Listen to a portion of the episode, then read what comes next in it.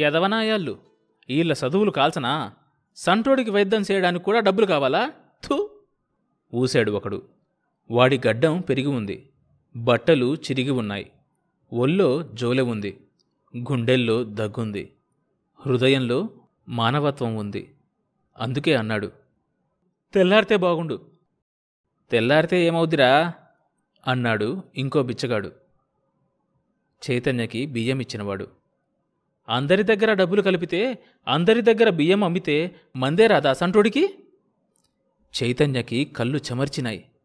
ఊరికి దూరంగా ఓ పాడుబడిన సత్రంలో తన చుట్టూ కూర్చున్న ముగ్గురు బిచ్చగాళ్ళల్లో ఓ గొప్ప మానవతావాదాన్ని చూస్తున్నాడతను. దూరంగా మెరుస్తోంది. తెల్లవారటానికి ఇంకో రెండు గంటలుంది. రెండు గంటలు అనుకున్నాడు చైతన్య. రెండు గంటలు దాటితే కానీ అతడికి ఇంక వేచి చూడాల్సిన అవసరం లేకపోయింది. మినుక్కు మినుక్కుమని వెలుగుతున్న దీపం ఆరిపోయింది. ఆ చిన్న శరీరం నిలిచి ఉండటానికి ఆఖరి నిమిషం వరకు ప్రయత్నించిన ప్రాణం కొట్టుకొని కొట్టుకొని ఓడిపోయి ఆ సకల చరాచర సృష్టి స్థితిలయకారుడిలో ఐక్యం కావడానికి వెళ్ళిపోయింది. అది ముందుగా గమనించినవాడు అక్కడున్న వారిలో వృద్ధుడు. అతడి జుట్టు తెల్లగా పండిపోయింది. ఒళ్ళు వృద్ధాప్తంతో ముడతలు పడింది. చావు కోసం ఎదురు చూస్తున్నవాడు ఎన్నో చావుల్ని చూసినవాడు. జ్వరంతో ఎగిరిపడే ఒళ్ళు నెమ్మదించగానే చైతన్య ఊపిరి పీల్చుకున్నాడు.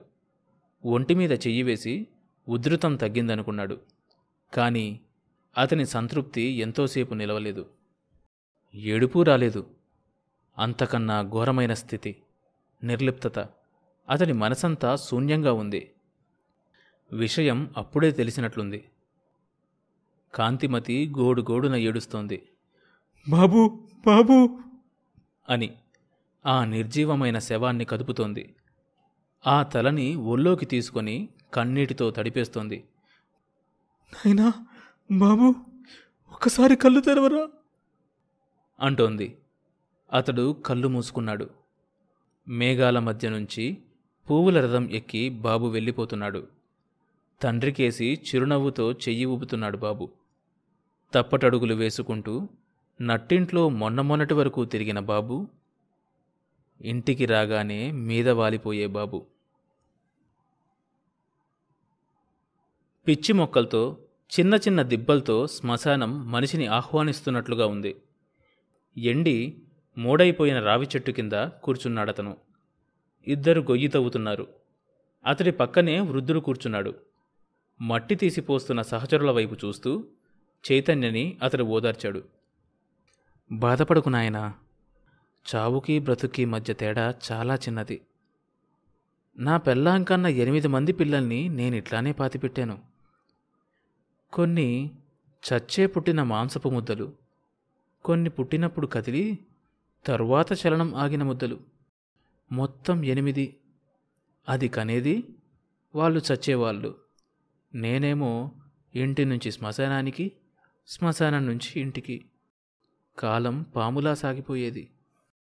ఆఖరిసారి దాన్నే పాతిపెట్టాల్సి వచ్చింది అంతే.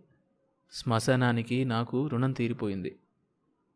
నే చచ్చిపోయినప్పుడు నేను రానక్కర్లేదుగా? ఎవరో తీసుకొస్తారు. ఏముంది నాయనా ఇందులో? బ్రతికితే మనకు దుఃఖం చస్తే మన వాళ్ళకు దుఃఖం. బ్రతికినా చచ్చినా దుఃఖమే. తవ్వటం పూర్తయింది. చైతన్య బాబుని గోతిలో పడుకోబెట్టాడు.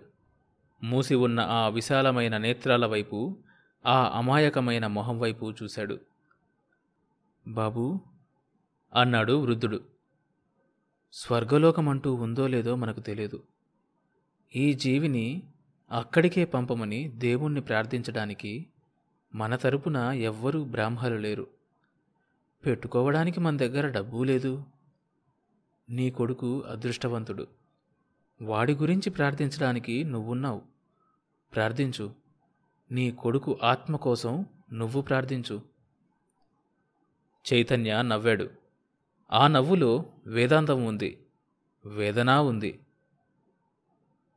మమ్మల్ని వదిలి వెళ్ళిపోయిన దేవుడి ఆత్మశాంతి కోసం నా కొడుకు శరీరాన్ని వదిలి వెళ్ళిపోయిన దేవుణ్ణి ఏం ప్రార్థించను తాత? వంగి మట్టి తీసుకున్నాడు. పరిస్థితులు బాగుండి ఉంటే ఎయిర్ కండిషన్ రూముల్లో పెరిగి పెద్దవ్వాల్సిన వాడివి నువ్వు.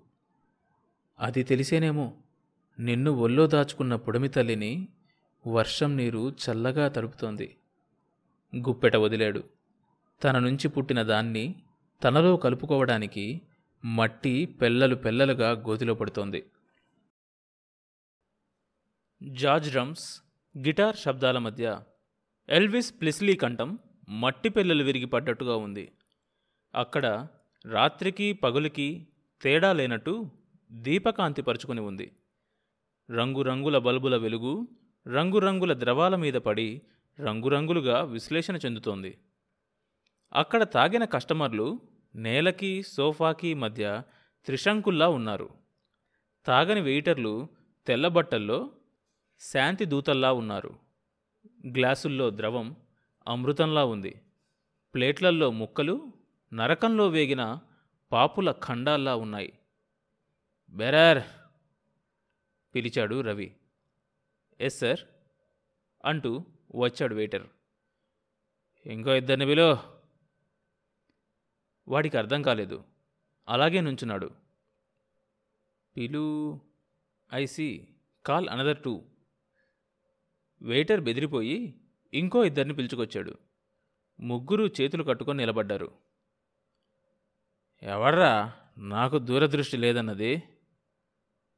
లేచి నిలబడబోయి కాళ్ళు తడబడి సోఫాలో కూలబడ్డాడు. అందుకే పిలిచాను ముగ్గురిని. తీసుకెళ్ళి నన్ను ట్యాక్సీలో పడేయండి.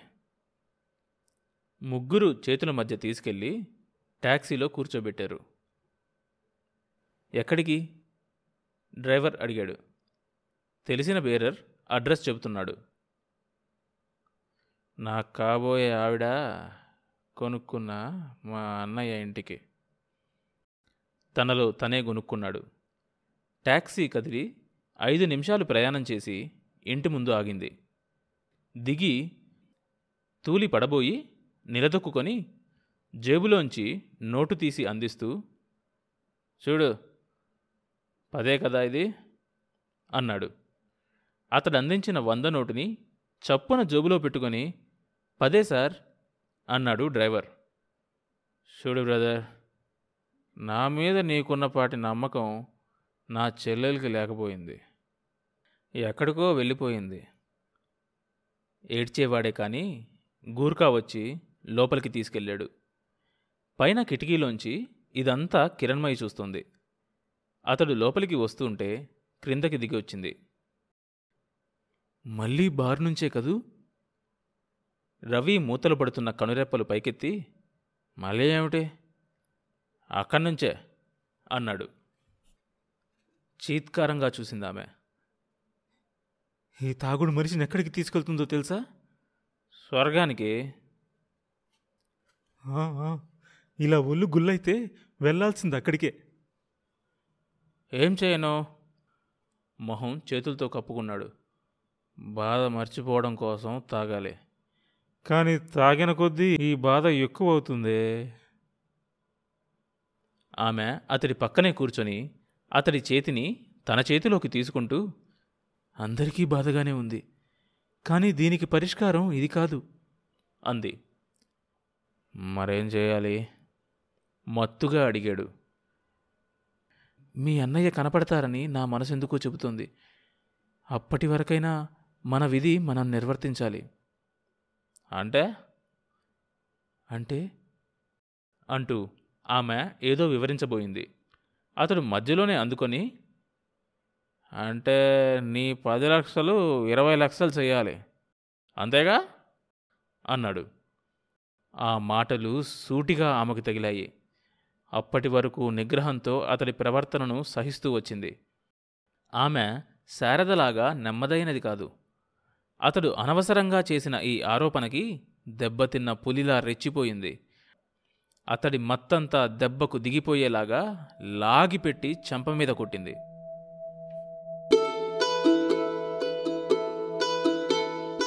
ఆ తరువాత ఏం జరిగింది తెలియాలంటే ఈ షోలోని నెక్స్ట్ ఎపిసోడ్ వినండి. ప్రతి సోమవారం మరియు బుధవారం కొత్త ఎపిసోడ్స్ రిలీజ్ అవుతాయి. ఈ షోని మీరు Apple podcast Google podcast Spotify Amazon music Gaana కానీ మరి ఏ ఇతర ప్లాట్ఫామ్స్లోనైనా సబ్స్క్రైబ్ చేసుకుని వినొచ్చు. కొత్త ఎపిసోడ్ రిలీజ్ అయినప్పుడు మీకు తెలియడానికి నోటిఫికేషన్ టర్న్ ఆన్ చేసుకోండి. అప్డేట్ వస్తుంది.